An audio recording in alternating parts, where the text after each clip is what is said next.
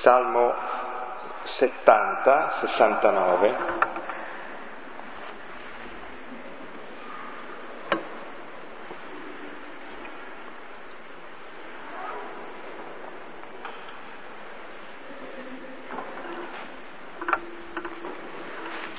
Salmo il cui inizio è diventato l'inizio di ogni preghiera nella, nella liturgia delle ore.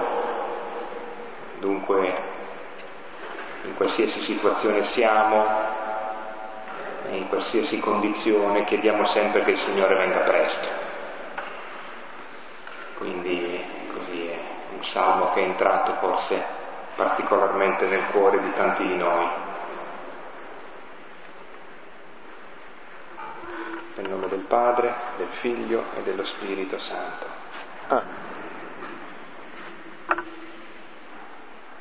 Vieni a salvarmi, o oh Dio, vieni presto, Signore, in mio aiuto. Siano confusi e arrossiscano quanti attentano alla mia vita. Retrocedano e siano svergognati quanti vogliono la mia rovina. Per la vergogna si volgano indietro quelli che mi deridono gioia e allegrezza grande per quelli che ti cercano. Dicano sempre, Dio è grande, quelli che amano la tua salvezza. Ma io sono povero e infelice. Vieni presto, mio Dio.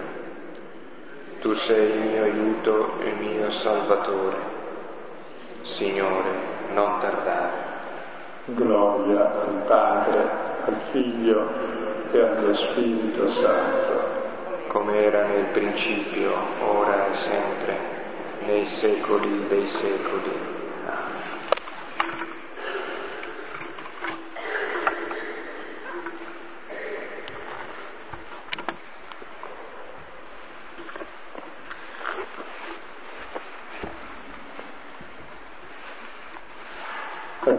Iniziato la volta scorsa la lettura del discorso sulla fine del mondo. Lo sappiamo che tutto ciò che ha inizio ha anche fine. Il problema è se è la fine temuta, cioè la morte, oppure il fine desiderato, la meta. E è chiaro che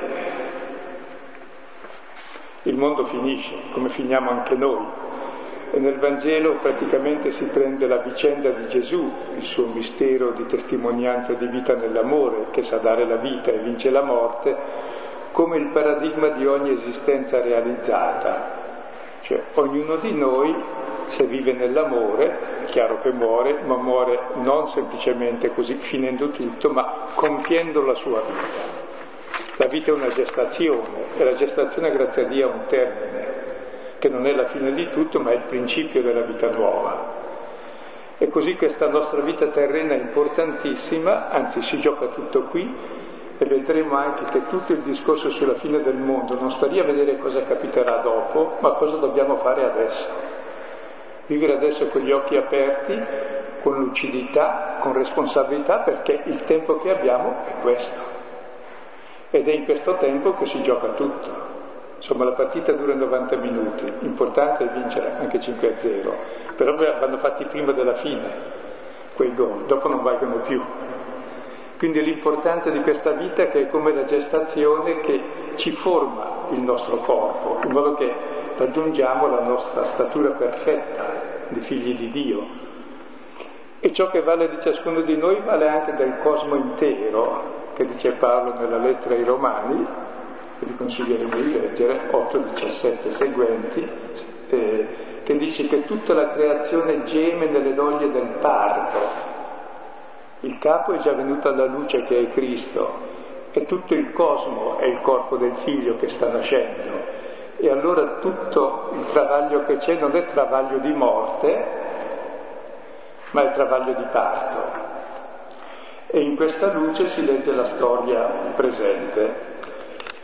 Ora ci sarebbero tante cose da dire, qualcosa abbiamo già detto la volta scorsa, Il discorso partiva dal Tempio, che è il centro del cosmo, il Tempio. È come l'ombelico del mondo che tiene unito l'uomo alla sua origine. Se si rompe quello, che è l'origine della vita, non ha senso vivere. Si narra di un popolo di nomadi nel 1800, i Nambakula africani, che essendo nomadi non avevano il tempio, però avevano il palo sacro, come, come anche gli scout, no?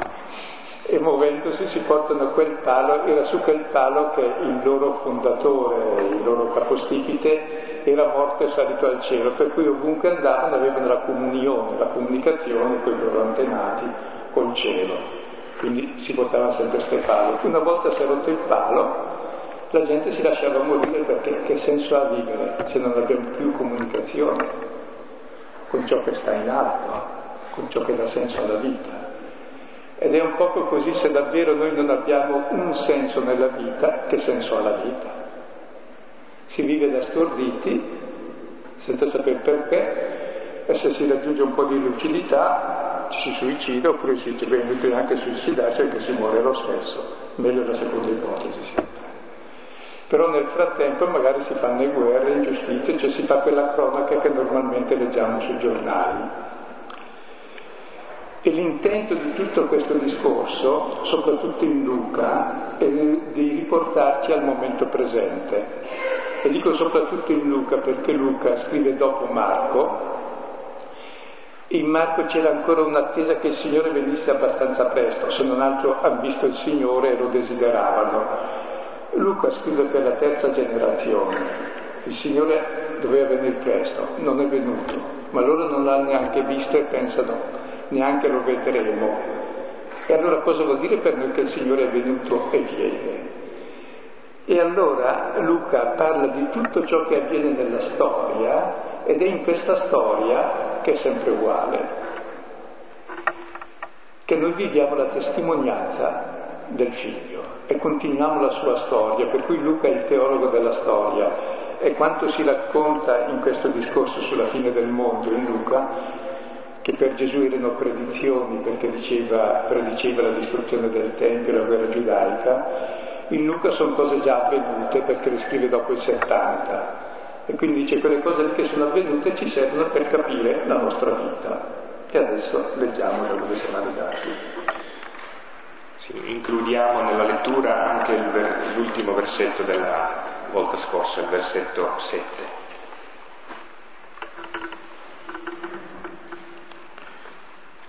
Ora lo interrogarono dicendo, Maestro, quando dunque saranno queste cose? E quale il segno quando staranno per avvenire queste cose? Ora egli disse, guardate di non essere ingannati, poiché molti verranno nel mio nome dicendo, io sono, e il momento è vicino non andate dietro loro. Quando udrete di guerre e rivolte, non atterritevi, perché bisogna che queste cose avvengano prima, ma non è subito la fine. Allora diceva loro, si leverà nazione contro nazione e regno contro regno, e ci saranno grandi terremoti e qua e là carestie e pesti, e ci saranno terrori e segni grandi dal cielo. Ma prima di tutte queste cose metteranno su di voi le loro mani e vi perseguiteranno, consegnandovi alle sinagoghe e alle prigioni, conducendovi davanti a re e governatori a causa del mio nome. Questo sfocerà per voi in testimonianza.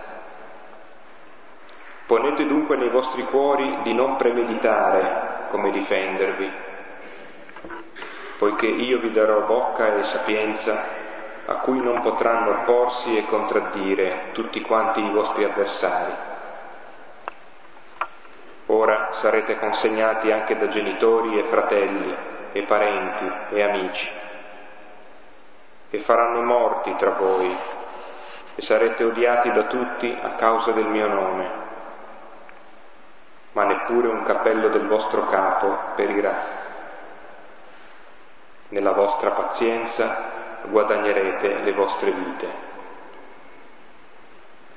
Ora, quando vedrete Gerusalemme cerchiata da accampamenti, allora sappiate che la sua desolazione è vicina.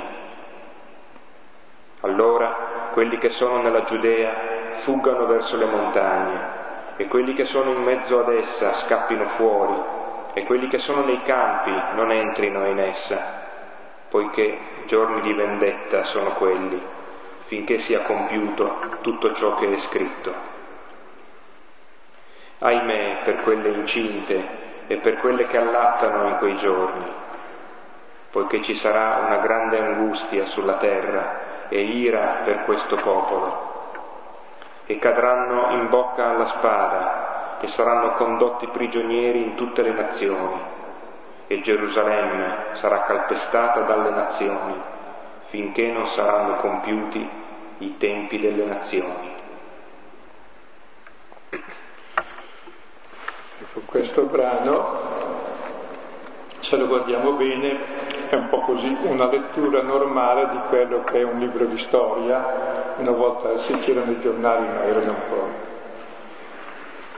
meno attuali di adesso, gli attelini notturni, ma c'erano.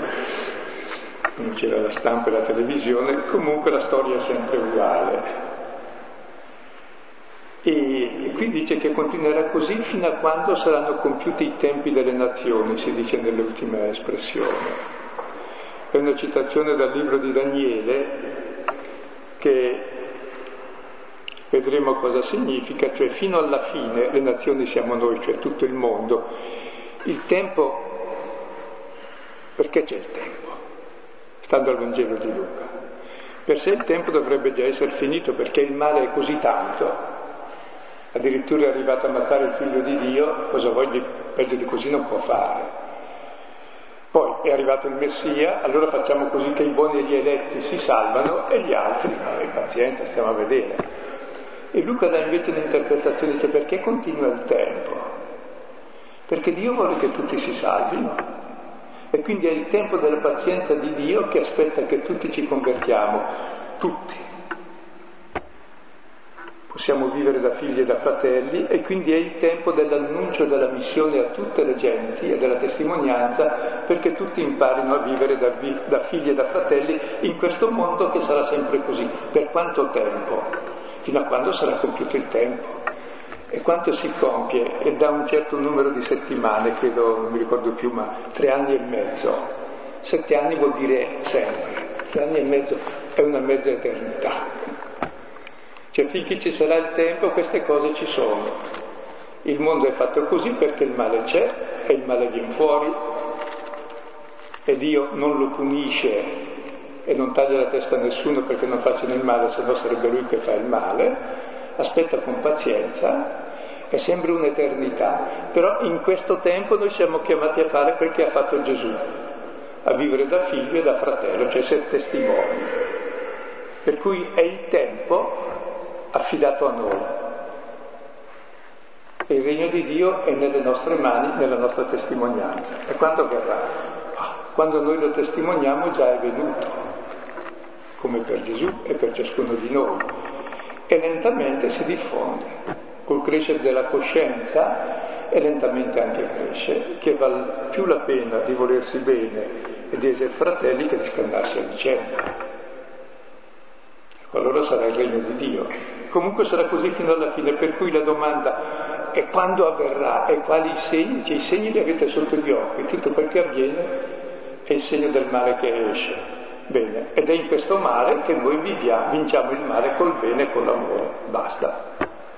E quando sarà? Oh, e fino a quando sarà compiuto il tempo, cioè una mezza eternità. Finché dura la storia, la storia è affidata alle nostre mani e la storia raggiungerà il suo compimento e le doglie del parto per la nascita del figlio alla sua misura piena e sarà piena quando tutti saremo figli e fratelli.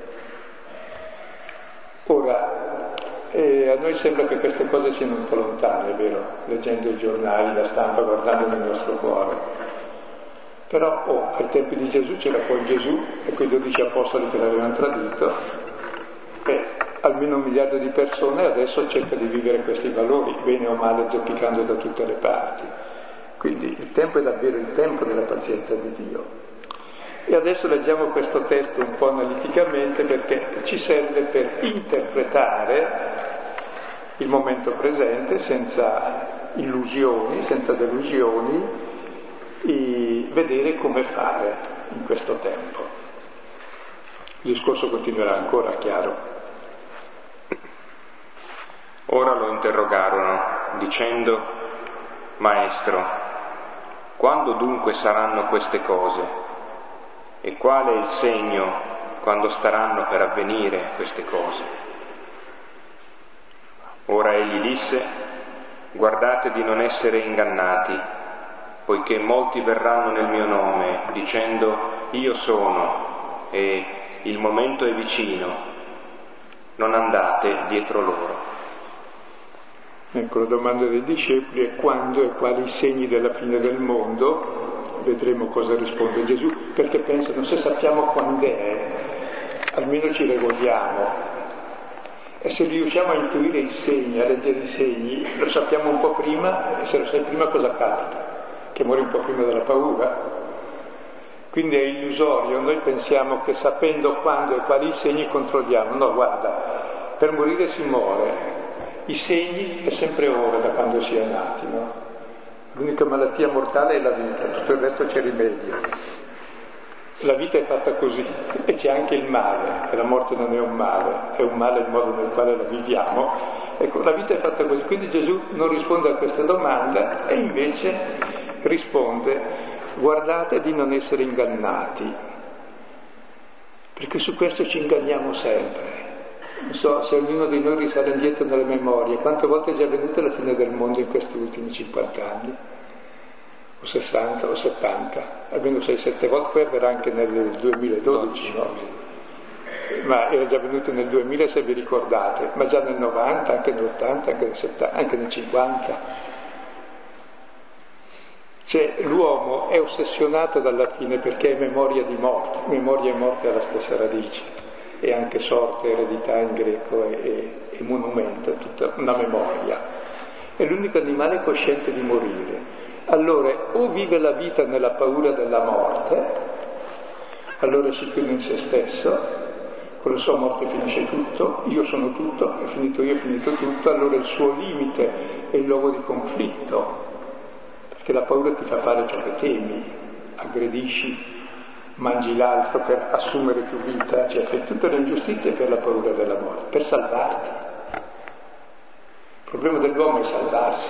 Da che cosa? Eh, dalla morte, no? Ma nessuno si salva. Ecco, e allora non lasciatevi ingannare, molti verranno nel mio nome dicendo io sono. Cioè proprio le religioni in fondo, come anche tutte le filosofie, anche tutta la tecnica, tutta l'arte, non serve a far altro che a scongiurare in qualche modo la morte o a rispondere a quel problema o a rimandarlo o a interpretarlo o metterci un po' di dolcificante, di anestetico. Cioè, tutta la cultura è una macchina di mortalità, vorrebbe essere, inutile. Ecco, non lasciatevi ingannare, perché se uno ti promette la salvezza, subito gli credi, perché abbiamo bisogno di salvarci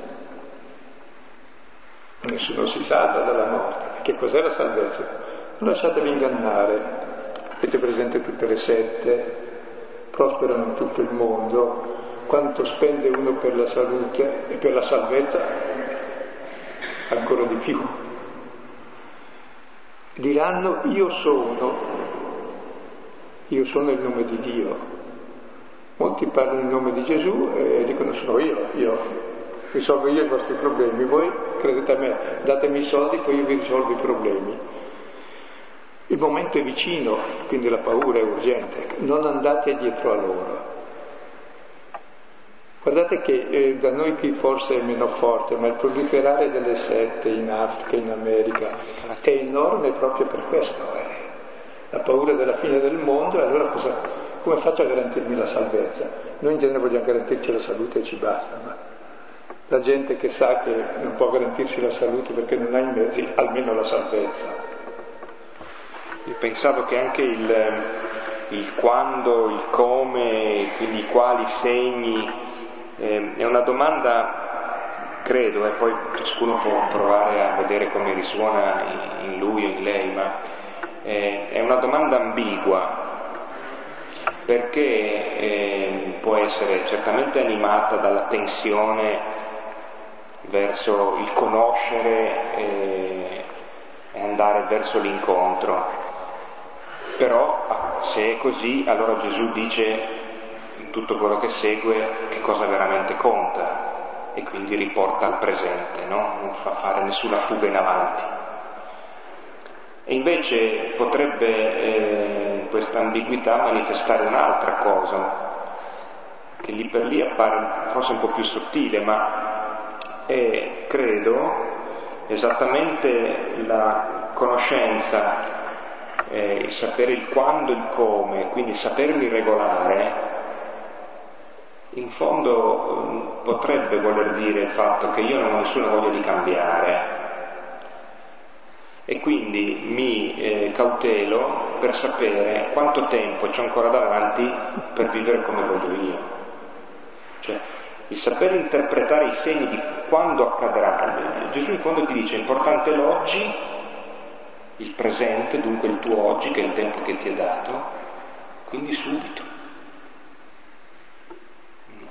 Invece provate a pensarci, può darsi che sia un po' una forzatura del testo, però forse no.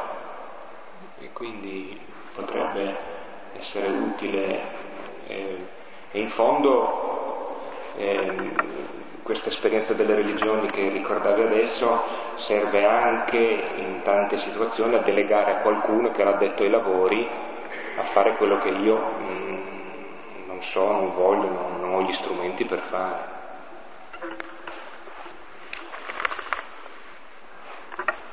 Versetto 9. Quando udrete di guerre e rivolte, non atterritevi, perché bisogna che queste cose avvengano prima, ma non è subito alla fine. Allora diceva loro, si leverà nazione contro nazione e regno contro regno, e ci saranno grandi terremoti, e qua e là carestie e pesti, e ci saranno terrori e segni grandi dal cielo. Quando udrete di guerre rivolte, e Gesù sta parlando della, della rivolta e della guerra di Israele dal 66 al 70 che portò alla distruzione del Tempio e che Luca già aveva visto, però non dice solo quella, guerre e rivolte ci sono sempre state e sempre ci saranno. La prima guerra è stata molto semplice, erano solo in due, due fratelli, uno uccide l'altro come Romolo uccideremo, cioè. è la storia. Perché? Perché l'altro è il mio contendente, è quello che segna il mio limite l'altro. E io faccio del limite il luogo di comunione e collaborazione e di fraternità, o il limite diventa il luogo di difesa e di aggressione, quindi di morte e di guerra. Anche i confini. Sarebbe così bello i confini, siamo diversi, ognuno ha qualcosa, i confini sono il luogo in cui si comunica la cultura, la vita, eh. c'è guerra. Abbiamo impiegato più di 2-3 mila anni in Europa per capire di non farci le guerre sui confini, è tremenda, no? Perché deve essere il mio confine, il mio limite, il luogo di aggressività con l'altro? È chiaro che è un inferno la vita. È chiaro che questa è già la morte, è già la fine del mondo la guerra, l'odio, l'egoismo, la paura. Cioè il mio tentativo di salvarmi a spese dell'altro è già la fine del mondo, è già finito il mondo così. Bisogna iniziare un nuovo mondo, dove il limite sarà il luogo di comunione, per cui finché mondo è mondo, fino a quando tutti non si compirà il tempo delle nazioni, tutti diventeremo popolo di Dio, cioè fratelli, ci sarà sempre guerra con gli altri e rivolte all'interno, non abbiate paura, bisogna che avvengano queste cose prima. Questo bisogno non vuol dire che sono necessarie, se non ci fossero sarebbe meglio. La parola bisogna si usa sempre della croce di Gesù, bisogna che finisca in croce, perché? Mica perché gli piace, perché l'ha voluto Dio, ma perché il male c'è e il male vuole uccidere il bene. E allora il bene vincerà il male proprio con un amore più forte della morte, per questo bisogna. Il male c'è, deve spurgarsi. Ma non è la fine. Cioè tutto il male del mondo non costituisce la fine del mondo. Il male massimo l'abbiamo già fatto, uccidere Dio, cosa vuoi Dio? Non è stata la fine del mondo, è stato l'inizio del mondo nuovo. Così tutto il male del mondo non decreterà la fine del mondo. Queste cose avvengono prima, cioè adesso. È il tempo in cui viviamo, è il tempo dal quale dobbiamo uscire noi con la nostra responsabilità, smettendo di fare le guerre, le ruote, queste cose. E si leverà nazione contro nazione, regno contro regno, quindi proprio qual è il mestiere principale dell'uomo, se guardate i libri di storia, anche le cronache? È lottare, o con le armi o senza armi, ma le armi alla fine poi hanno sempre la vittoria in fondo, dalla lotta economica, la lotta... Eh, si lotta. Sport principale, uccidersi, poi c'è infiniti modi. Non è simpatico, quando è che apriamo gli occhi? Che si può fare anche diversamente e sarebbe meglio per tutti. È veramente balordo. Bene, e se noi facciamo così l'uno contro l'altro, ci rivoltiamo, anche la terra, che è questa superficie che tiene in su, si rivolta contro noi, ci sono i terremoti, sembra quasi che... E anche il cielo che sta su, anche lui si ribella e fa le carestie, cioè non manda la pioggia. Cioè, è tutta una rivolta costante. Ecco, in, in questo si può dire, c'è un, in questo elenco qua, eh, si parte da qualcosa che l'uomo può decidere deliberatamente, no? la guerra contra nazioni, tra regni, però passando poi dalla terra e salendo al cielo, eh, nella visione, eh, c'è tutta una serie di, di, di di mali che sono il segno di questo, l'espressione di questa eh, creazione deturpata, eh, però sempre meno controllabile dall'uomo, no? cioè terremoti, le malattie e poi fino ai, ai segni capovolti nel cielo. Eh, una cosa banale su questo, no? carestie, per, per esempio sulle carestie, e basterebbe che si investisse una parte, non so che cosa minima di ciò che serve per l'armamento, che risolveremo il problema della fame nel mondo e anche della salute, per esempio, non mica lo si fa. Tanto per dire come non è colpa del cielo se ci sono le carestie, diamo la colpa al cielo, ma il cielo fa quel che fa, fa un po' caldo, un po' piove, un po' non piove, c'è la siccità, ma se c'è giustizia e i mezzi ci sono anche di distribuire i beni, non ci sarebbe carestia, non ci sarebbe la peste. I terremoti si starebbe attenti a non costruire le case apposta perché cadano e neanche in mezzo ai torrenti, è chiaro che cadono, per fare speculazione edilizia. Quindi proprio quando l'uomo vive in lotta con l'altro, non gli interessa l'altro, non gli interessa neanche la natura, non gli interessa nulla, gli interessa soltanto il dominio sull'altro e sulla natura, è chiaro che tutto è sconvolto. Così va il mondo per sé, diciamo, da quando? Da Caino in poi. Solo aumentano i mezzi che abbiamo per farlo funzionare così, ma aumentano anche i mezzi che abbiamo per farlo funzionare in modo opposto oggi e poi segni grandi del cielo, non so cosa siano, ma quando appaiono le comete, oppure se uno ha visto certi fenomeni che all'improvviso si illumina tutto di notte in montagna, è capitato qualche anno fa in una notte splendida, sembrava un flash che illuminava tutte le montagne anche lontane, ma dove sta? Cioè, cosa sarà? Cioè, no, no, tutto normale, la natura fa le cose che deve fare. Siamo noi che in questa natura dobbiamo cambiare il nostro atteggiamento, cioè vivere il nostro limite non come luogo di lotta, di difesa, di attacco, di paura, di guerra, ma invece deve essere tutto un luogo di intesa. Allora anche la natura cambia, torna a essere un giardino la natura, torna a essere bella, poi si morirà lo stesso in un modo o in un altro, ecco, senza procurarlo apposta. E queste cose avvengono prima, cioè questo tempo. E ora che smettiamo di farle, vedremo. Versetto 12. Ma prima di tutte queste cose metteranno su di voi le loro mani e vi perseguiteranno, consegnandovi alle sinagoghe e alle prigioni conducendovi davanti a re e governatori a causa del mio nome. Questo sfocerà per voi in testimonianza. Ponete dunque nei vostri cuori di non premeditare come difendervi, poiché io vi darò bocca e sapienza a cui non potranno opporsi e contraddire tutti quanti i vostri avversari. Ora sarete consegnati anche da genitori e fratelli e parenti e amici, e faranno morti tra voi, e sarete odiati da tutti a causa del mio nome, ma neppure un cappello del vostro capo perirà. Nella vostra pazienza guadagnerete le vostre vite.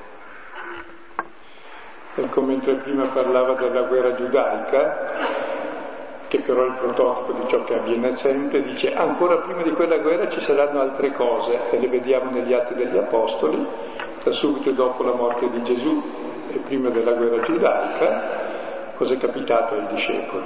Subito dopo Pentecoste, metteranno le mani su di loro, li perseguitano, le consegnano alle sinagoghe alle prigioni, le conducono davanti a re governatori.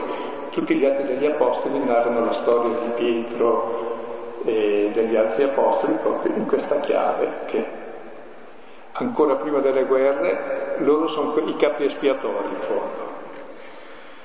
Bene, a causa del mio nome. Quindi il male si concentra su di voi come se concentrato su Gesù. Bene, questo sarà il luogo della vostra testimonianza. Siete chiamati a vivere come Gesù. E come visse Gesù. Ponetevi dunque nei vostri cuori di non premeditare come difendervi. Non è che Gesù si è circondato da eh, il paraclito, il paraclito vuol dire l'avvocato difensore, ce l'aveva già in cielo, no? Ma è meglio sicuro, più sicuro averne anche qualcuno qui sulla terra, non, non premeditate come difendervi, non cambiate neanche le leggi.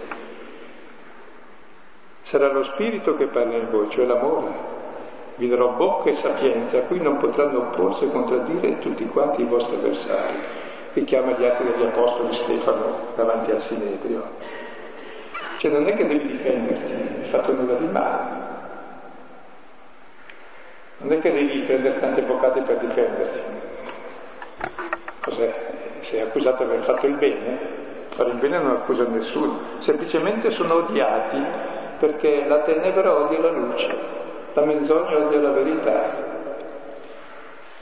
perché è sbugiardata dalla verità. E quindi è chiaro che uno che vive in modo diverso è perseguitato in un modo o in un altro. Ma non preoccupatevi, neppure un cappello del vostro capo perirà. Eppure dice prima, faranno morti tra voi. Giacomo e Stefano sono stati uccisi già prima di, della distruzione di Gerusalemme è vero, possiamo anche essere uccisi, ma nulla si perde di noi. Nulla si perde di noi. Perché nella vostra pazienza salverete la vostra vita, perché la vita ce l'hai se la sai dare. La vita non è qualcosa da trattenere, come il respiro, se lo trattieni muore. La vita è un dono e bisogna saperla donare per ciò che vale la pena, cioè per l'amore, per la fraternità, per la giustizia allora l'hai salvata. Chi vorrà salvare la propria vita la perderà, diventa egoista e vive già la morte eterna. Chi invece sa perdere la sua vita la salva. Vive già ora l'amore e la testimonianza di si può fare una vita da figli e da fratelli anche in questo mondo. Gli altri scocceranno un po', per mal che vada dice ti taglieranno la testa ma non ti tolceranno i capelli, dice, neanche un capello. Cioè vuol dire nulla da persa di te, perché anche nella morte non è una morte qualunque il martirio, è che fin dentro la morte affermi l'amore e la vita, con un amore e una vita più forte della stessa morte che già comunque viene. Quindi noi cristiani per sé siamo chiamati a questo martirio, non a fare leggi particolari o crociate per noi per salvarci, mettendo in croce gli altri. La nostra arma è quella di Cristo. Ed è questa che vince il male del mondo, l'altra lo moltiplica.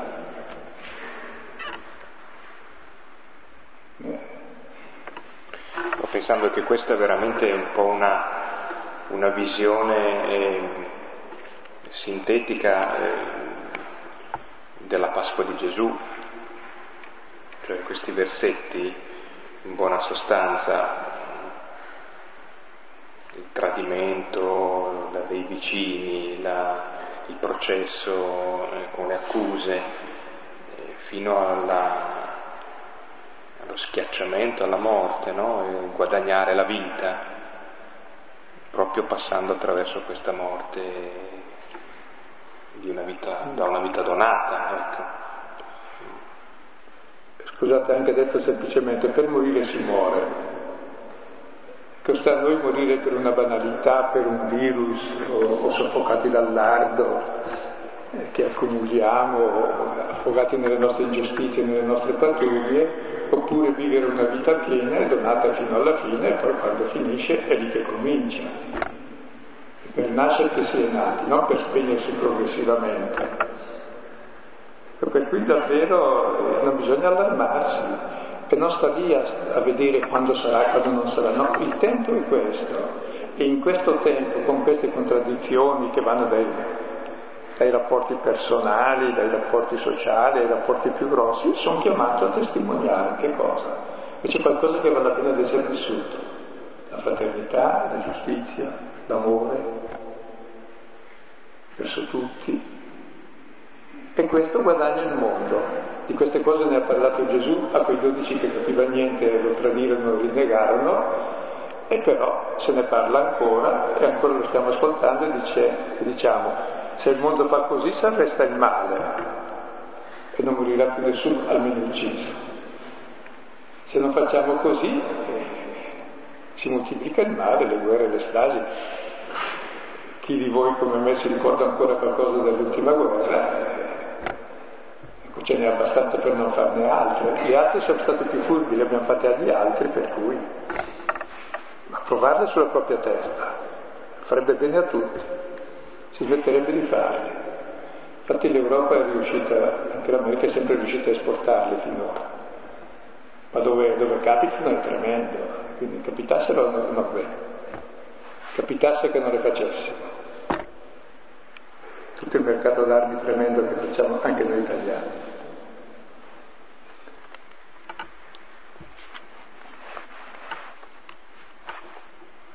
Versetto 20. Ora, quando vedrete Gerusalemme accerchiata da accampamenti, allora sappiate che la sua desolazione è vicina. Allora quelli che sono nella Giudea fuggano verso le montagne e quelli che sono in mezzo ad essa scappino fuori e quelli che sono nei campi non entrino in essa, poiché giorni di vendetta sono quelli, finché sia compiuto tutto ciò che è scritto. Sì, questo capiterà nel, 70, nel 66, quando Spasiano è poi Tito, Gerusalemme è accerchiata e quando una città è assediata le ipotesi sono due. O resistono all'assedio, allora è bene tutti entrare in città per difenderla perché così ci salviamo, ma se per caso la città è presa è bene non essere nella città perché sono tutti sterminati. E allora qui Gesù aveva detto, e Luca ormai l'ha già visto ai cristiani, fuggite, non tornate neanche indietro, state fuori dalla città che salverete la vita. Infatti i cristiani si sono salvati perché sono usciti tutti dalla città prima. Ecco, anche qui chi vuole cercare la sicurezza perde la vita, chi invece se ne va non la perde. E dice così si compie tutto ciò che sta scritto. E cosa sta scritto? Del primo libro dei Re, capitolo 9, versetto 6 seguenti, sta scritto la distruzione del Tempio e della città per le nostre iniquità. Così Michea 3,12 dice la stessa cosa, così Daniele 9,26 dice la stessa cosa, più, altre, più altri testi ancora. E più Gesù, che abbiamo visto la volta scorsa, predice la stessa cosa. E perché viene distrutto? Per le nostre iniquità. Cioè il male in fondo che facciamo eh, distrugge. Non è che il male edifica qualcosa.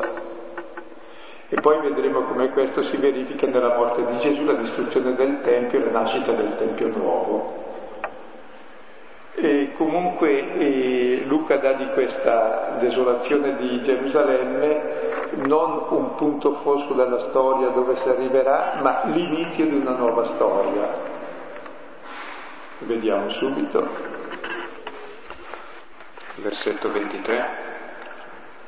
Ahimè per quelle incinte e per quelle che allattano in quei giorni, poiché ci sarà una grande angustia sulla terra e ira per questo popolo e cadranno in bocca alla spada e saranno condotti prigionieri in tutte le nazioni e Gerusalemme sarà calpestata dalle nazioni finché non saranno compiuti i tempi delle nazioni.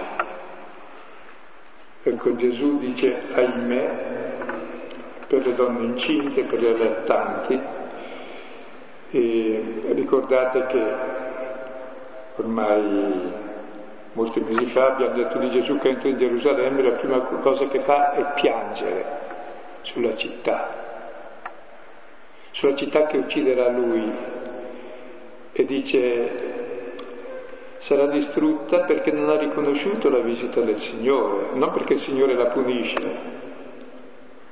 E lui piange non su di sé, ma su costoro che l'hanno rifiutato. Anche qui di nuovo, ahimè per quelle incinte, e anche quando va verso la croce le donne piangono su di lui, dice non piangete per me, piangete per voi e per i vostri figli. Cioè sente il dolore lui per noi di questo male che ci facciamo con queste guerre, rivolte, eccetera. Perché ci sarà un'angustia grande sulla terra e ira per questo popolo. Infatti dice Giuseppe Flavio che furono uccisi un milione e centomila ebrei nella guerra giudaica, quei tre anni e 97.000 schiavi, cioè hanno ucciso tutti quelli che hanno potuto e fatto schiavi quelli che sono rimasti, insomma. E gli altri erano fuggiti, e si sono dispersi per il mondo. E dice cadranno in bocca alla spada, la spada è come una bocca che divora la morte, cioè, stanno la, la spada che diventa bocca, affamata di sangue, setata di sangue, e saranno condotti prigionieri in tutte le nazioni, comincia la diaspora, è finito appunto sì, lo Stato di Israele e Gesù dice ahimè e Gerusalemme sarà calpestata dalle nazioni, cioè da Roma e da tutti gli altri popoli, finché saranno compiuti i tempi delle nazioni. Quindi comincia adesso il tempo delle nazioni. Cosa fanno le nazioni? Delle nazioni, cioè di tutti i popoli della terra, che cominceranno a capire che il Dio di Israele è Dio di tutto il mondo e che ha mandato suo figlio sulla terra perché impariamo vivere da figli e da fratelli. E quando si compiranno questi tempi delle nazioni, Daniele 8:13 dice, dando il numero delle settimane, eh, tre anni e mezzo durato, cioè la metà di sette. Cioè sembra che sia un tempo infinito, sette è l'infinito, no? Sette giorni della creazione, il giorno di Dio, il settimo giorno. Cioè sembra che non abbia mai fine ste male, ma finirà, perché mezza eternità non è eterna, è finita. Però per chi sta dentro, un po' anche Dio stesso dice che per lui mille giorni sono come un anno. Scusate, un giorno è come mille anni e mille anni come un giorno. Perché? Per la sua pazienza anche mille anni sono un giorno perché è pazientissimo, ma anche un giorno per il suo desiderio che usciamo dal male corrisponde a mille anni, cioè quando è che capite di non farlo? vedremo le volte prossime l'atteggiamento che dobbiamo tenere. Questa è un po' un'analisi lucida della situazione, ha letto quel, Gesù aveva fatto queste predizioni che troviamo in Marco, e in Marco è stato scritto prima che avvenga la distruzione del Tempio, in Luca si vede che sono già avvenute, allora lo conferma, dice vedete quel che è capitato allora e in fondo quel che capita sempre.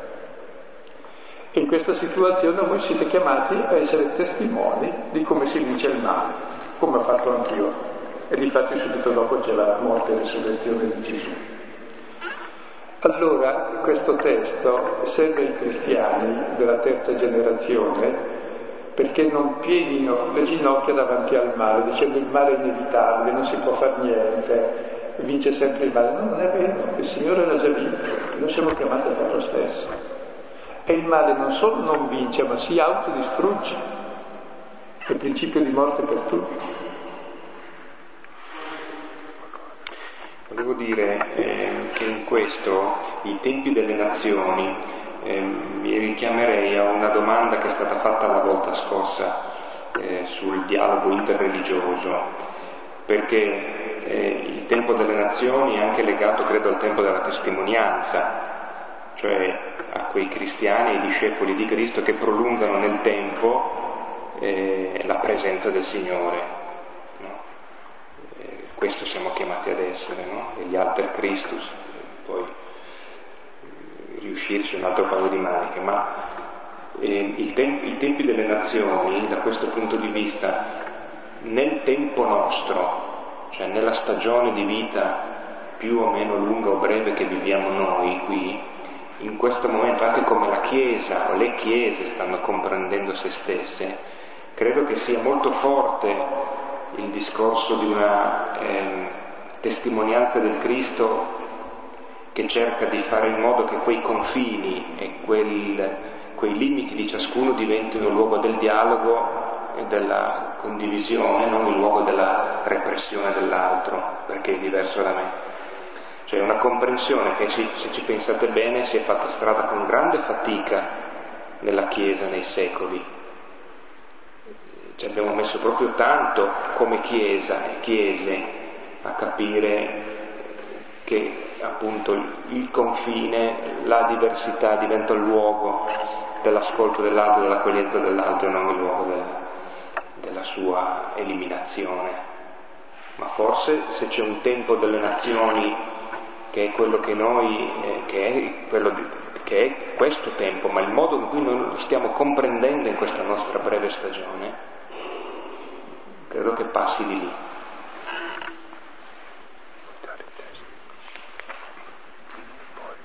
Per, per continuare eh, la, la riflessione, approfondirla con testi paralleli, potete vedere il capitolo terzo di Malachia che è stato poc'anzi citato, così come eh, Romani 8 dal 17 al 30 anche questo brano citato. Alcuni passaggi degli Atti degli Apostoli, capitolo quinto, dal versetto 17 al 42. Poi Atti 6, versetto 8, fino a 7, versetto 60, che è tutta la vicenda di Stefano. Atti 14, 1, 22. No, sono 22. Sono 22. No, allora scusate, Atti 14, 22. Questo è un errore del copista.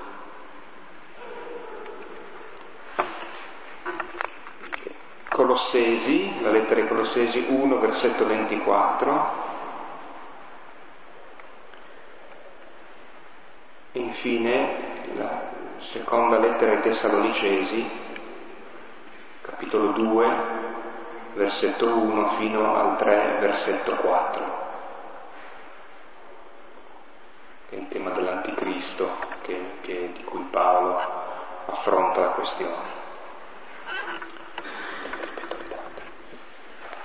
E l'anticristo è quello che dice io sono, il momento vicino, cioè tutti quelli che disturbano.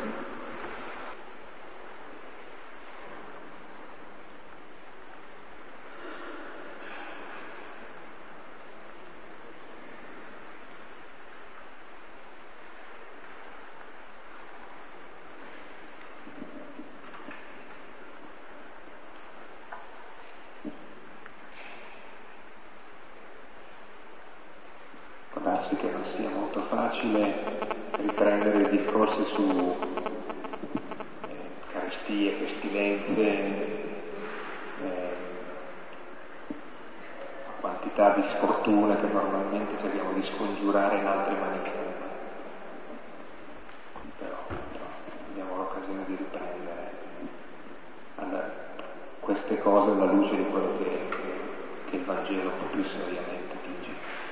C'è Marco questo.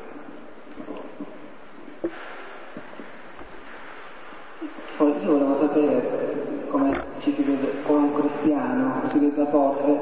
Ah, lei ha detto la distruzione di Gerusalemme non è che sia tutta questa disgrazia, segna la fine è un nuovo inizio.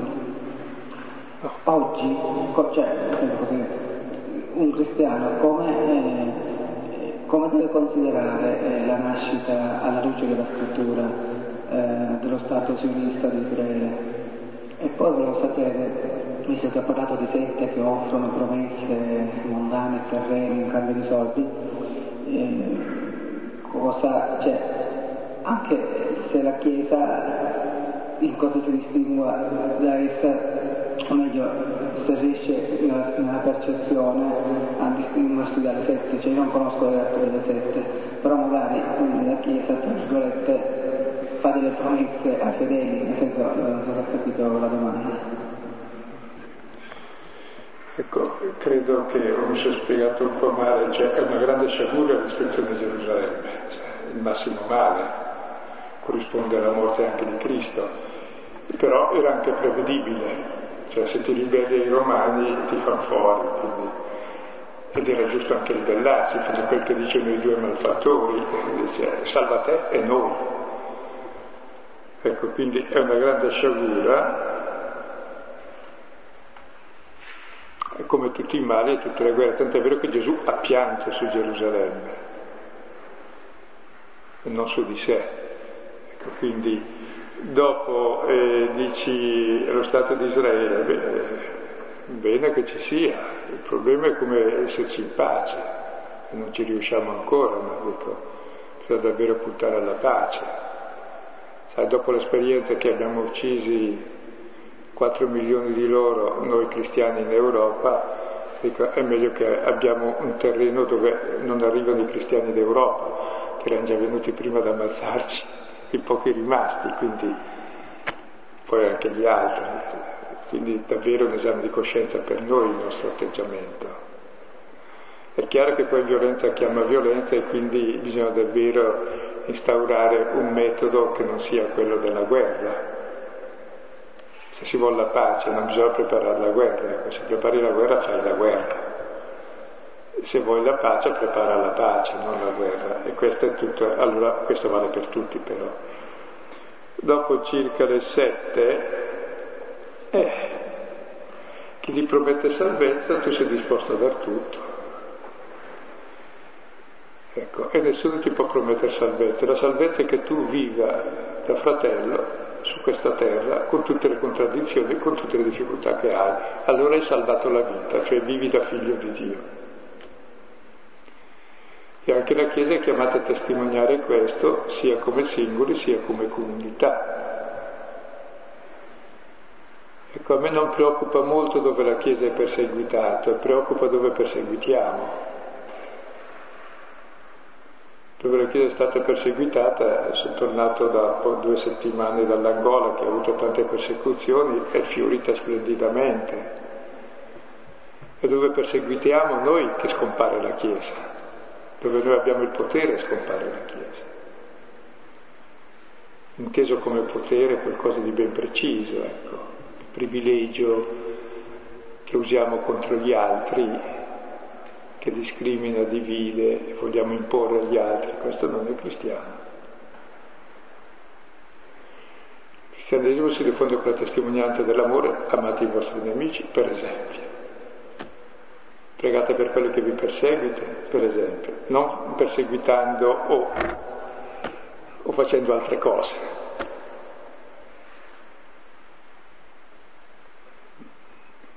Siamo chiamati a vincere il male col bene, non a, fare, a prevenire il male facendolo noi in anticipo, lo facciamo noi che siamo buoni, così almeno non lo fanno gli altri che sono cattivi.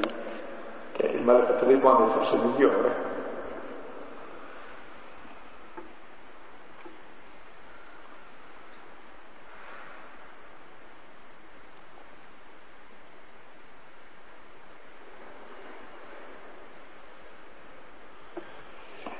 E l'altro queste proposte del Vangelo che sembrano un po' utopiche anche, no, se si vuole, per certi aspetti, ma cosa pretende di fare uno se vuole testimoniare in un mondo di guerra, di... no, può fare molto. E oggi più di una volta anche, perché un certo livello di coscienza l'abbiamo anche acquisito, che la pace si prepara facendo la pace, creando giustizia. E e proponendo valori e testimoniandoli, non certo facendo la guerra. Dopo duemila anni, per quanto abbia la testa dura, l'Europa Unita per esempio è un, è un esempio grandioso di come gente che si è sempre fatta la guerra da che mondo è mondo ha detto no, ora basta, perché abbiamo visto la catastrofe da vicino, ecco. Però la memoria è corta, si può continuare se non si sta attenti. Quanto? Tre anni e mezzo. Quanti, quante settimane sono, dicevi? No, 1250 giorni? 200, 1250. Sì.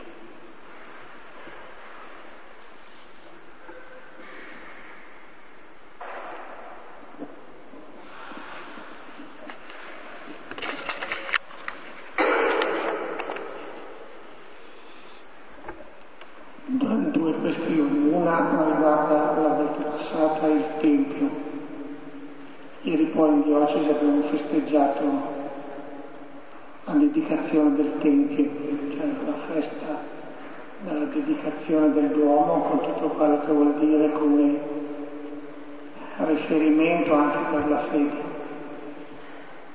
Chiedevo per esempio la, la bellezza della liturgia, tutto quello che è la vita corrente della Chiesa. Certamente in certi posti si esagera, però che proprio il Tempio non osserva mi ha lasciato il po' perplesso. Seconda riguarda oggi, la, mi ha tolto la parola, è proprio vero che la storia si ripete e basta. Non c'è qualche, magari nato dagli errori, tipo quello che ha fatto dell'Europa adesso. Perché se la, se la storia si ripete, perché dobbiamo andarci da fare? dovremmo solo pregare perché impegnarci in politica, in fare bene l'insegnante, non so, eh, cose di questo genere. E circa il Tempio, guarda che belle pietre, ecco, giustamente mi ha fatto notare Guido che è artista, quindi ci tiene al bello, giustamente dice, è bene che sia bello. Ecco, circa però il significato del Tempio, il Tempio è il centro della vita di tutto, ecco, è pericoloso mettere al centro della vita di tutto un Tempio di pietra, il vero Tempio è la comunità cristiana, che poi dopo si ritrovi in un posto che è fatto bello, è molto meglio piuttosto che uno brutto e che la liturgia sia anche bella, meglio liturgia piuttosto che brutta, però c'è tutto un pericolo di sacralizzazione. Noi abbiamo il Tempio, il Tempio di Dio, il Tempio di Dio, e la gente dice, passerà fischiando dicendo come mai è distrutto. Perché tante volte si può fare culti bellissimi che sostituiscono il vero culto, che è l'amore del fratello. Per cui bisogna stare attenti davvero, ecco, che non sostituisca la, le belle liturgie, non sostituiscano l'impegno politico, l'uomo è un animale politico, cioè sociale, che vive nella polis, nella città, quindi in relazione con gli altri, che le nostre relazioni siano davvero eucaristiche, cioè fraterne, filiali, e che si insegni alla gente anche nella politica verde figli di Dio, non da padroni del mondo e da dominatori del mondo. Questo è l'anticristo. Chiunque lo faccia, l'abbiamo fatto noi cristiani quando abbiamo potuto anche, ma questo è contro Cristo. Per cui Lazzati diceva giustamente che la carità politica è la forma più alta di carità, che educa la coscienza anche a tutti i livelli al rispetto dell'altro, alla giustizia, all'equità, ai valori, alla verità, queste cose. È importantissimo. Se no c'è la dissoluzione proprio della società. Quindi è importante che il cristiano si impegni, non con la bandiera cristiana per avere i voti, non come cristiano, come uomo. Ecco, che si impegni perché i valori profondamente umani e più i valori sono umani, più sono divini. E non c'è nessun valore di Dio che sia contro l'uomo, sia contro l'uomo e contro Dio. Dove non si rispetta le persone di qualunque tipo siano, non si rispetta Dio. Quindi, sì, più o meno queste cose ma vedremo anche andando avanti che si parlerà più precisamente dell'atteggiamento che dobbiamo avere. Per ora era la descrizione della situazione, però in mezzo a questa situazione dice questo per voi è il luogo della testimonianza, cioè di testimoniare Lui, di essere uguali a Lui, uguali al Figlio.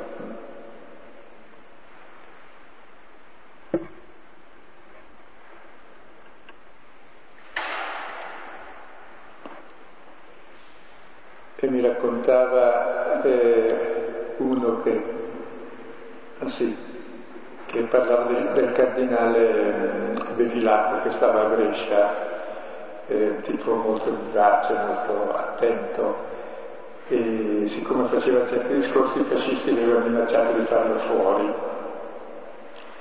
E lui ha risposto, una vita vale non quanto riesce a guadagnare, ma quanto costa. Se costa la vita, Dopo da cosa vale? Non quanto ci guadagni, ma quanto costa. Se ti costa la vita, vale la vita.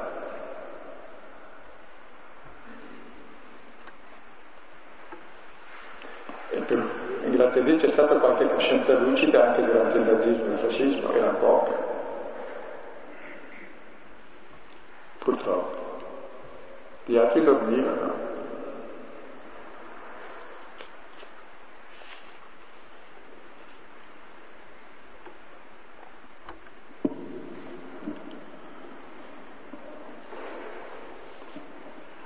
proposito del martirio, prima tu hai qualcosa che non trovato. Eh, dicevi, beh, tanto si deve morire, morire per morire, è inutile fare delle leggi per difenderci, eh, vediamo di morire martiri, ma tutti non abbiamo questa vocazione, cioè ci vuole veramente tanta forza, tanto coraggio e in fondo io trovo che le leggi, cioè un po' difendere il diritto contro la violenza. So che non è la perfezione, Cristo si è lasciato calpestare, si è lasciato uccidere, Cristo. Eh, I preti eh, vostri che sono stati uccisi in, eh, in America centrale sicuramente avranno fatto anche loro questo, ma di nuovo si tratta di esempi di persone superiori, diciamo. Eh, possiamo trovare forse una via un po' più accessibile alla povera gente? Sì, quando si dice testimonianza è la stessa parola di martirio in greco, dove non vuol dire necessariamente il martirio di uno che ci lascia la vita. Il martire è uno che si ricorda, cioè mi ricordo di Gesù e faccio come lui. E Luca stesso dice, capitolo 9, versetto 24, chi vuole venire dietro di me non prende la sua croce, ma sollevi ogni giorno la sua croce cioè c'è un martirio quotidiano, una testimonianza nella quotidianità della vita, che è quella che conta. Poi dopo eh, uno che desidera il martirio è insano, nessuno l'ha desiderato del martire. Però dico, è, è bello l'atteggiamento di Tommaso Moro, no, che ce l'ho, che ce lo sto del martire io, poi gli capita, cioè non vuol fare un'ingiustizia.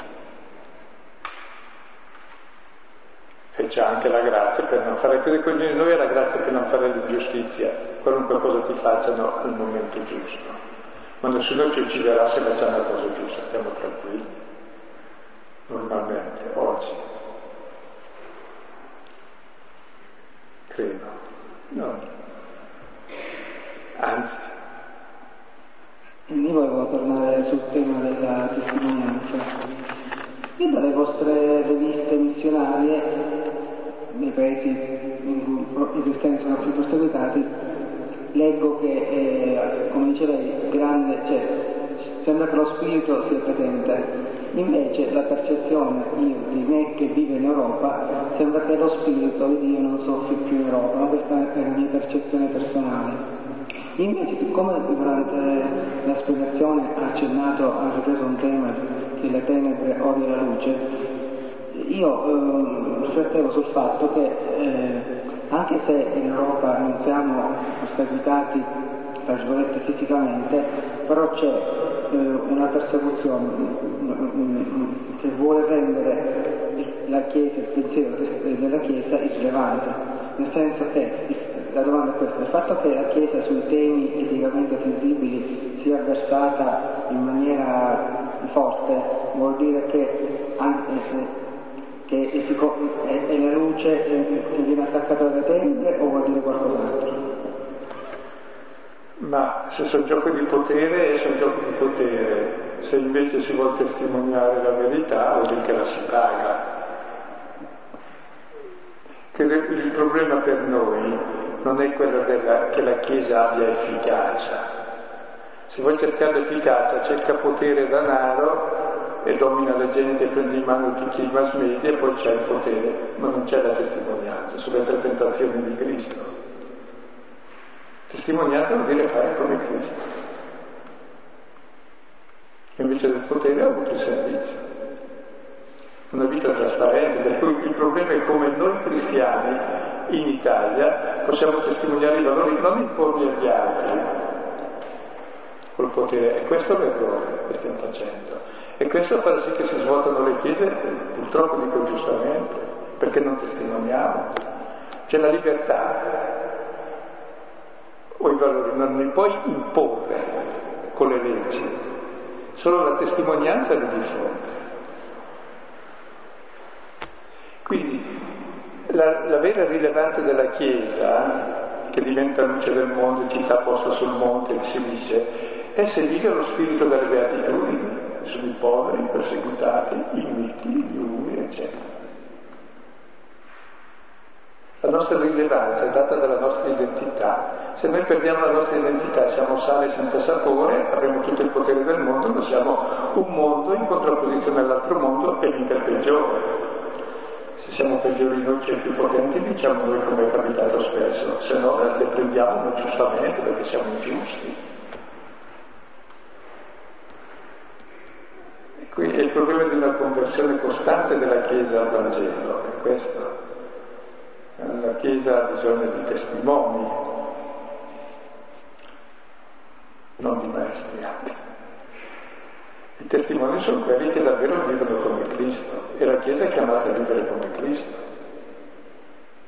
Non solo perché all'inizio eravamo modesti, non avendo il potere dovevamo rassegnarci, eh, da modesto artigiano falegname, ma ora che siamo, no. E Gesù ha mandato i suoi discepoli come agnelli in mezzo ai lupi e un milione di agnelle non mangia mai il lupo, resta agnello. E se perdiamo la caratteristica dell'agnello, che è mite, umile, eh, siamo l'anticristo, parliamo di Cristo, ma la nostra vita è contraria. Quindi l'Italia del regno di Dio, dove la Chiesa poi ha avuto il potere, si è azzerata negli ultimi 50 anni. Tanto dire anche il potere politico in molte dittature anche in Portogallo, anche in Spagna, oppure attraverso le leggi che controllava, come da noi in Italia, come altrove, va scomparendo. Malta che aveva 3, 4, 5 preti per famiglia, conosce la famiglia condotta Gesù, non ha più vocazioni. Per darti l'idea, no? L'Olanda che pure era fiorentissima, le chiese si vendono perché non servono più. Cioè, il problema della testimonianza, non della rilevanza.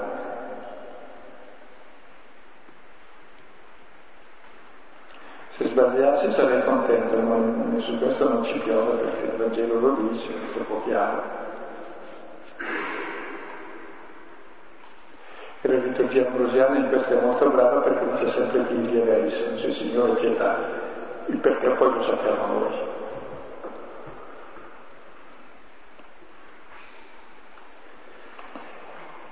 Riprendiamo la prossima puntata chiudendo con il Padre nostro.